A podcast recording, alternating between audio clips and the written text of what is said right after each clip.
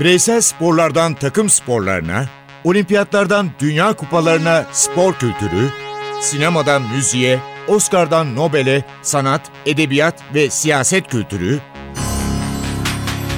ve dünya tarihinin unutulmazlarıyla ilgili konuşulanlar, olayların perde arkası, yorumlar, sorular ve yanıtlar.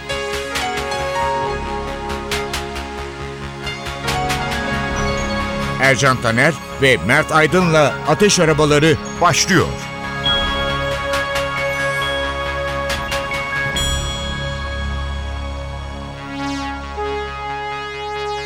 Merhaba Ateş Arabalarına hoş geldiniz. Merhaba. Bugün adadayız. Britanya'da hem şövalye hem sör. Alex Ferguson'la başlıyoruz. 1941'de İskoçya'da Gowan'da dünyaya geldi. 65 bin sterline çocukluğundan beri tuttuğu Rangers'a transfer oldu.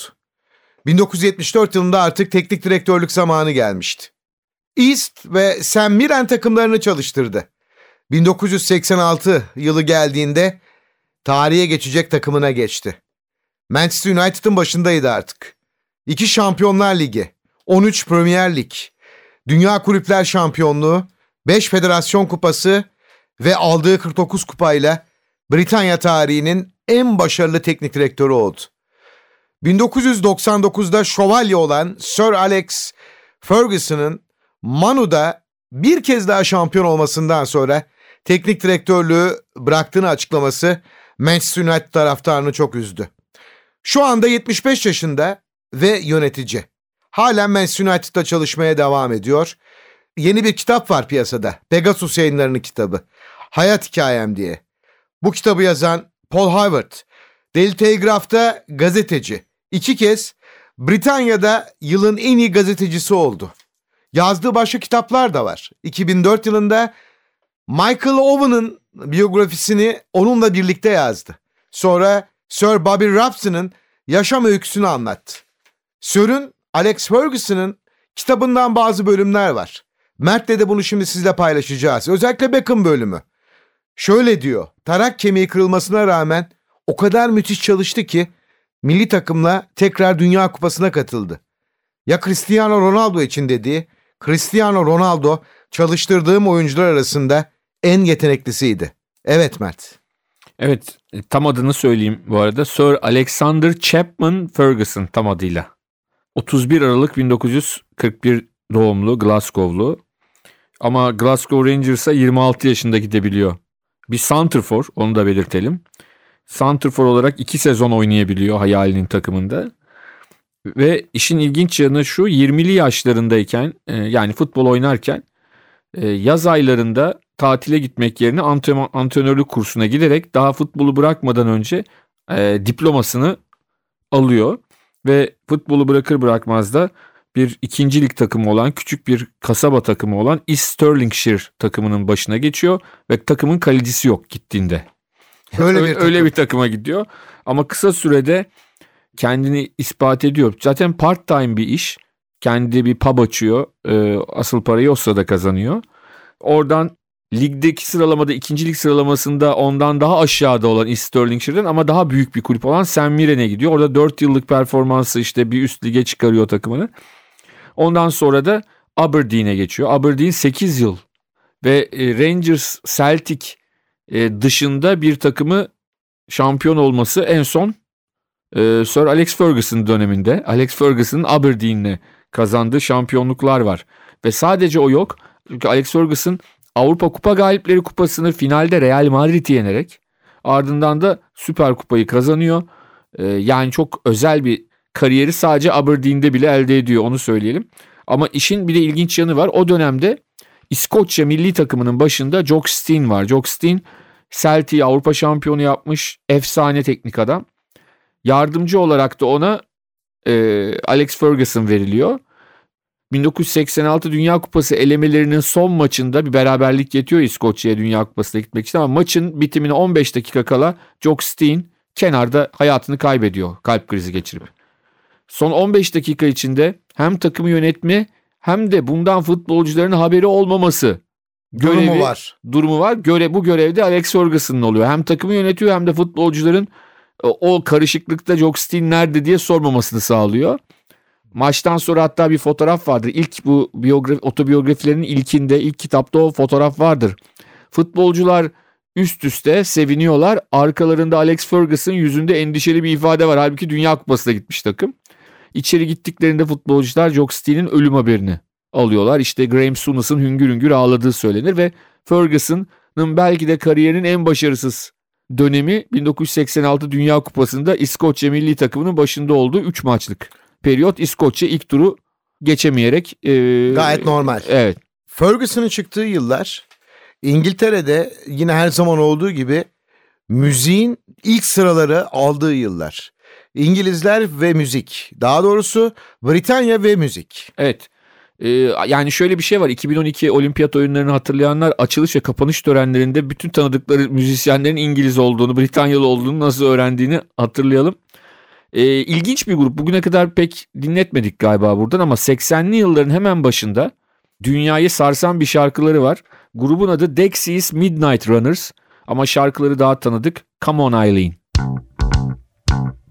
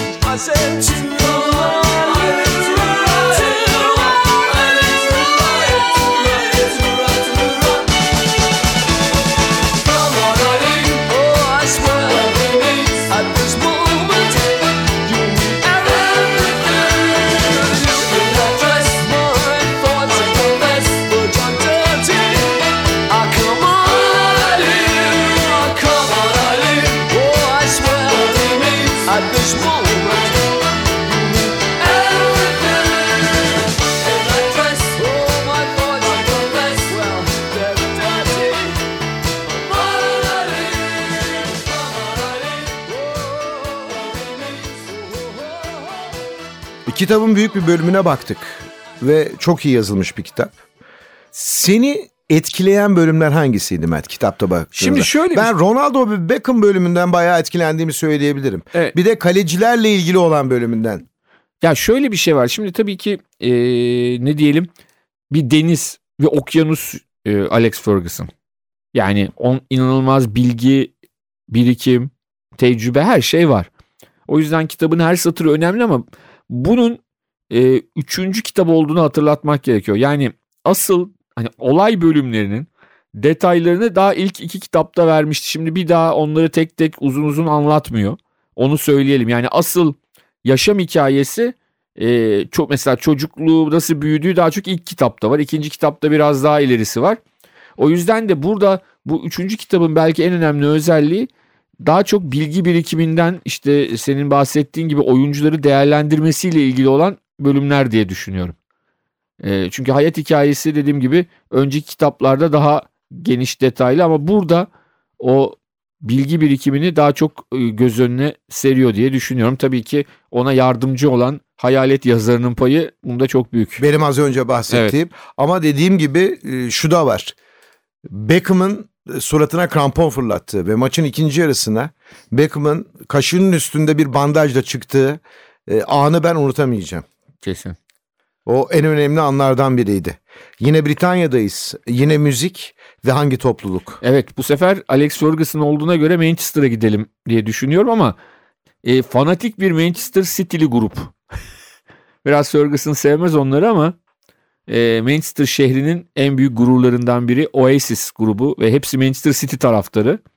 E, onların 90'lı yıllarda dünyayı sarsan şarkısı Wonderwall.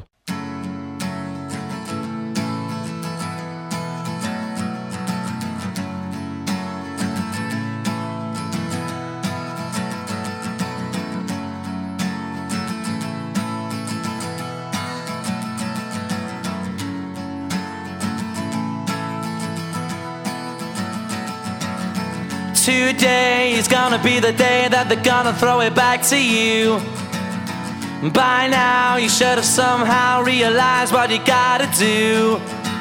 I don't believe that anybody feels the way I do about you now.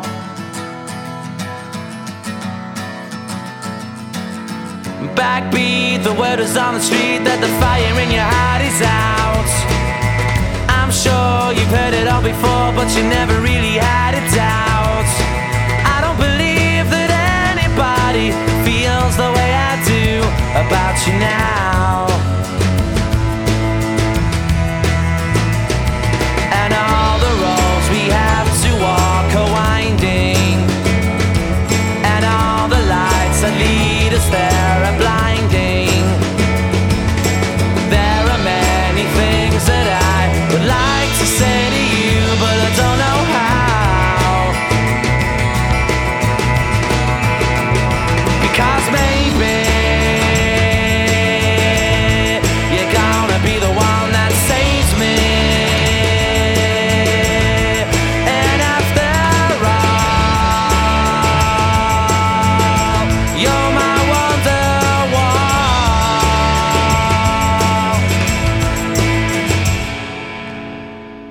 Wonderwall'dan sonra Fransız edebiyatına geçeceğiz.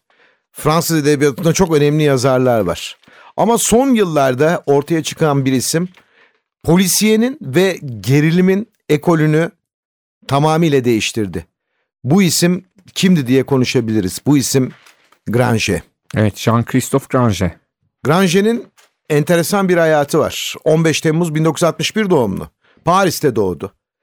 Gerilim ve polisiye yazmadan önce spor yazarlığı da yapıyordu biliyor musunuz? Serbest gazeteci olarak uzun süre çalıştı ve ilk kitabı Leyleklerin Uçuşu bir anda 850 bin adet sattı Mert. Evet. Ve o e, leyleklerin uçuşuyla gelen ün Kızıl Nehirlerle katlandı. Yani Kızıl Nehirler Jean-Christophe Granger'in dünyaca tanınır bir yazar olmasını sağladı diyebiliriz. Hemen bir ekleme yapacağım. Tam 20 dile çevriliyor ve Beyaz Perde'de Jean Reno, Vincent Cassel başrolleri oynuyorlar. Evet film güzel ama kitabı okuduktan sonra filmden nefret ediyorsunuz. Çünkü Ayrı. sonu değişmiş, e, karakterlerin yapıları değişmiş gördüğümüz için birazcık e, o açıdan e, sinir bozucu ama film kendi içinde çok güzel bir film, müthiş bir film.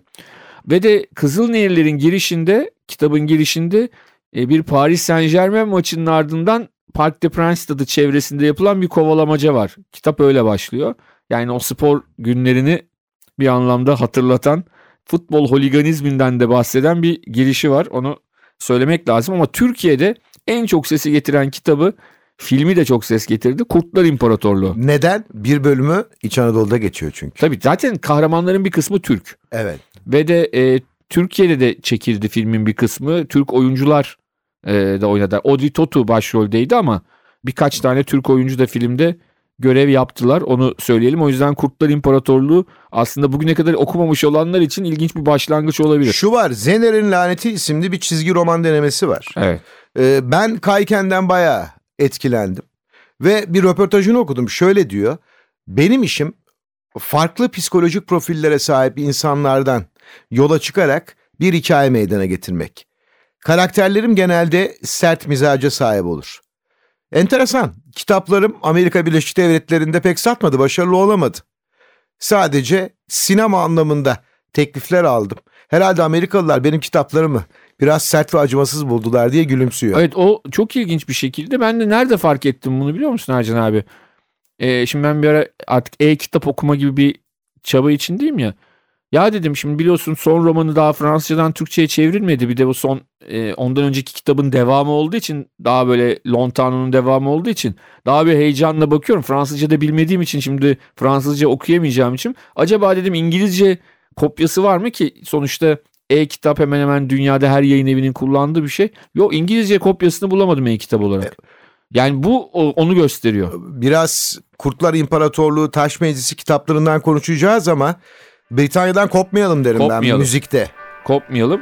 Ee, efsane bir grup Pink Floyd Wish You Were Here.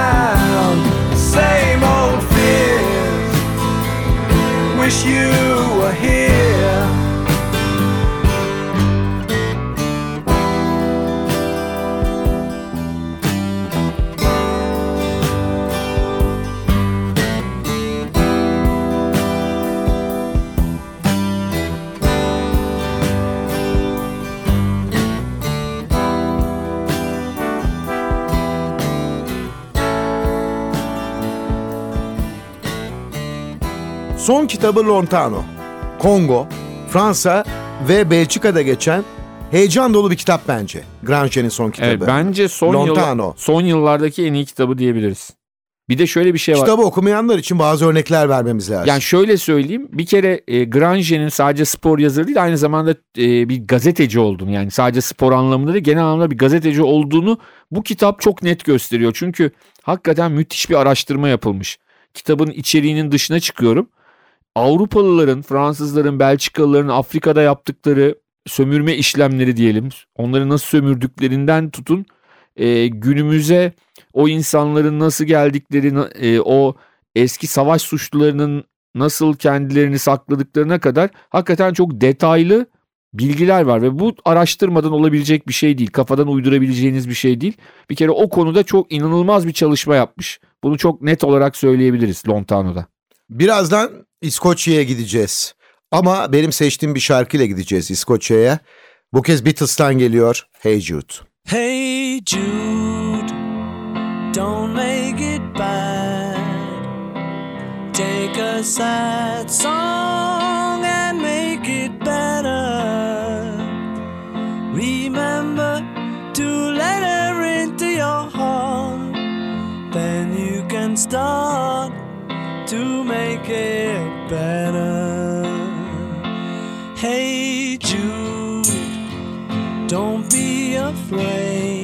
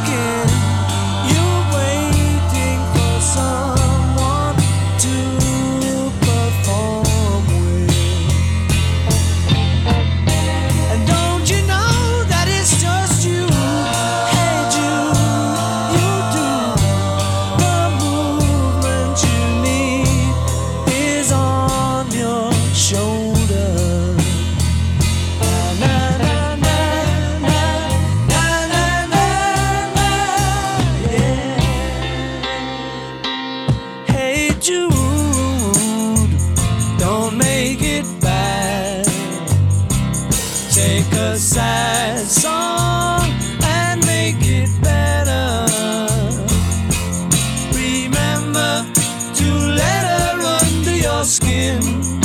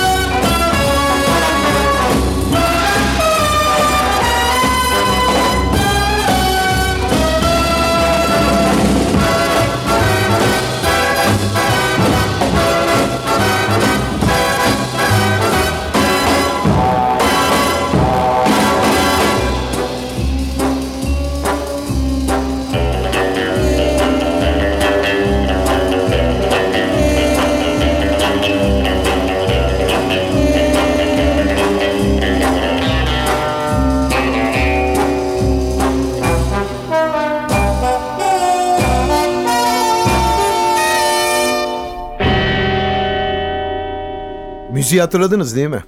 Ian Fleming. Ama öyle bir aktör var ki o da Sir. Sean Connery. 25 Ağustos 1930 Edinburgh doğumlu. 1954'ten itibaren dünya onu tanıyor. 007 James Bond biz sinema severlere kesinlikle bu filmi sevdiren ve unutturmayan aktör Mert. Evet yani Sean Connery e, herhalde sinema dünyasının en karizmatik 10 aktöründen biridir diyebiliriz. Ee, ses tonuyla, filmlere verdiği etkiyle bunu söylemek lazım ve hani tabii ki James Bond olarak anılıyor. Herkesin gönlündeki bir numaralı James Bond ama daha sonra başka filmlerde de o yeteneğini kanıtladığı için e, sadece James Bond demek biraz haksızlık olabilir ona. Onu Çok doğru söylüyorsun. 1987'ye döndüğümüzde Untouchables, Dokunulmazlar adlı film ülkemizde de gösterildi. Oscar aldı. En Connery. iyi yardımcı aktör Oscar'ını Sean Connery aldı. Ama unutamadığım filmlerim var. Bilmiyorum sen ne ekleyeceksin? Kızıl Ekim, kesin. Umberto Eco'nun Gülün, Gülün adı, adı. ve Rock, Kaya. En unutulmaz filmleri Sean Connery'nin. Ya benim yine çok e, çok sevdiğim bir filmi var. Kral Olacak Adam, The Man Who Would Be King. Michael Caine'le birlikte 19. yüzyılda iki tane gezgin ama maceracı diyelim gezgin. Biri Michael Caine, biri Sean Connery. Şeye gidiyorlar. Afganistan o dolayları o sırada İngiltere sömürgesi oralarda Britanya sömürgesi ve orada bir e, uygarlık buluyor. Uygarlık bunları önce esir alıyor. Sonra işte bir tanesini eski tanrılara benzetiyorlar. Bir anda bunlar orada kral olarak kendilerini buluyorlar. Sean Connery kral oluyor. Ama bir yerde kanları akıyor ve kutsal olmadıkları ortaya çıkıyor. O hikayeyi anlatan esprili ama aynı zamanda enteresan bir kitaptır ve o filmdir. Ve ilginç yanı o filmde prenses rolünü oynayan kişi Michael Caine'in daha sonra eşi oldu. Yani orada eşiyle tanışıyor. Sean Connery de filmin e, Michael Caine'le birlikte başrollerinden birini oynuyor. Seyretmemiş olanlara tavsiye ederim. Türkiye'de de var DVD'si. Yani satılıyor. Ben bütün James Bond serilerini Sean Connery'nin oynadığı tavsiye ederim. Mutlaka izleyin. Ama Ian Fleming'den bahsetmemiz lazım. Müzik aramızdan sonra Ian Fleming kimdir? James Bond'un yaratıcısıdır ama Ian Fleming'in bir deniz istihbarat subayı olduğunu biliyor muydunuz? Britanya'dayız, müzik diyoruz. Evet yine çok sevilen bir topluluk. Dire Straits Walk of Life.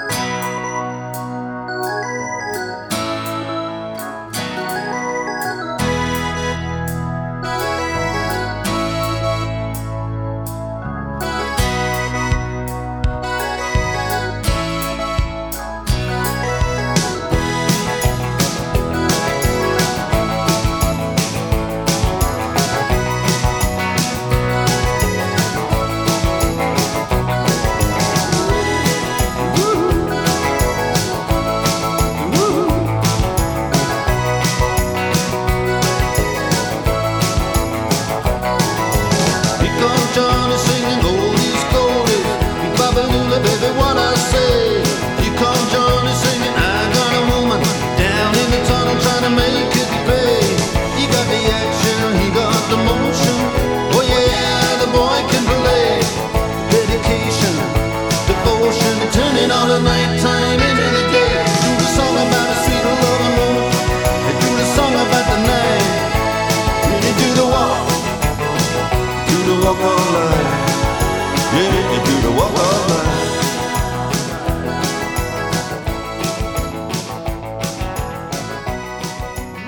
Jan Fleming, bir deniz subayı, istihbaratçı. Hatta İstanbul'da da bulunmuş. Ve bir hayali kahraman meydana getirir Mert. Evet. James Bond. James- My name is Bond. James Bond. My name is Bond. James Bond. Böyle bir subaydan düşünüp yazmak, ortaya çıkarmak ve halen değişik rollerde izlediğimiz James Bond'u yaşamak. Evet.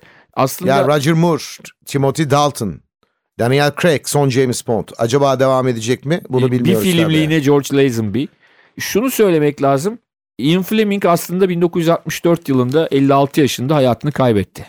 Yani e, genç sayılabilecek bir çağda, yaşta. Ama ondan sonra yine kitaplar yazılmaya devam edildi. Onun adına birileri yazılar ya kitaplar yazdılar onu belirtmek lazım. Ee, yoksa 60 1964 yılından sonra yazılan hiçbir şey onun eseri değil.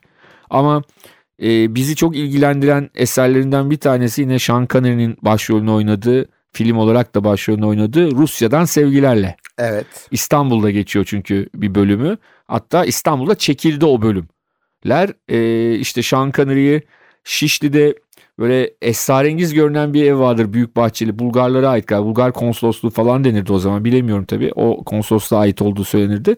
Onun önünde iner taksiden. Ee, orada onu görürüz.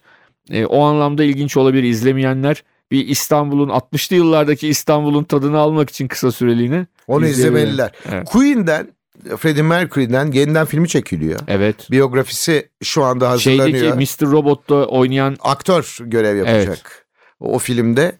Ama biz Don't Stop Me Now diyelim. Tonight I'm gonna have myself a real good time.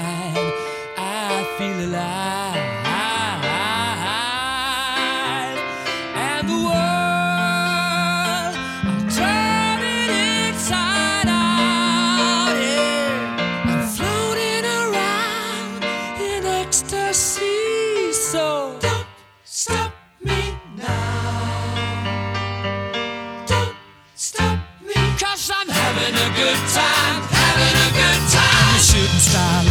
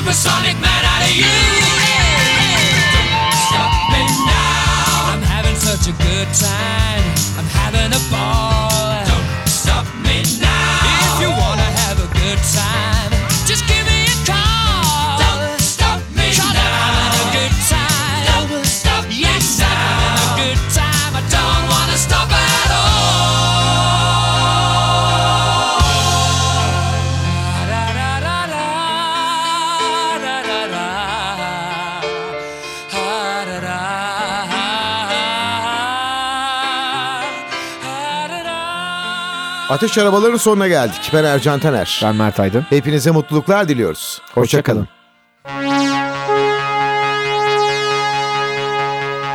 Ercan Taner ve Mert Aydın'la Ateş Arabaları.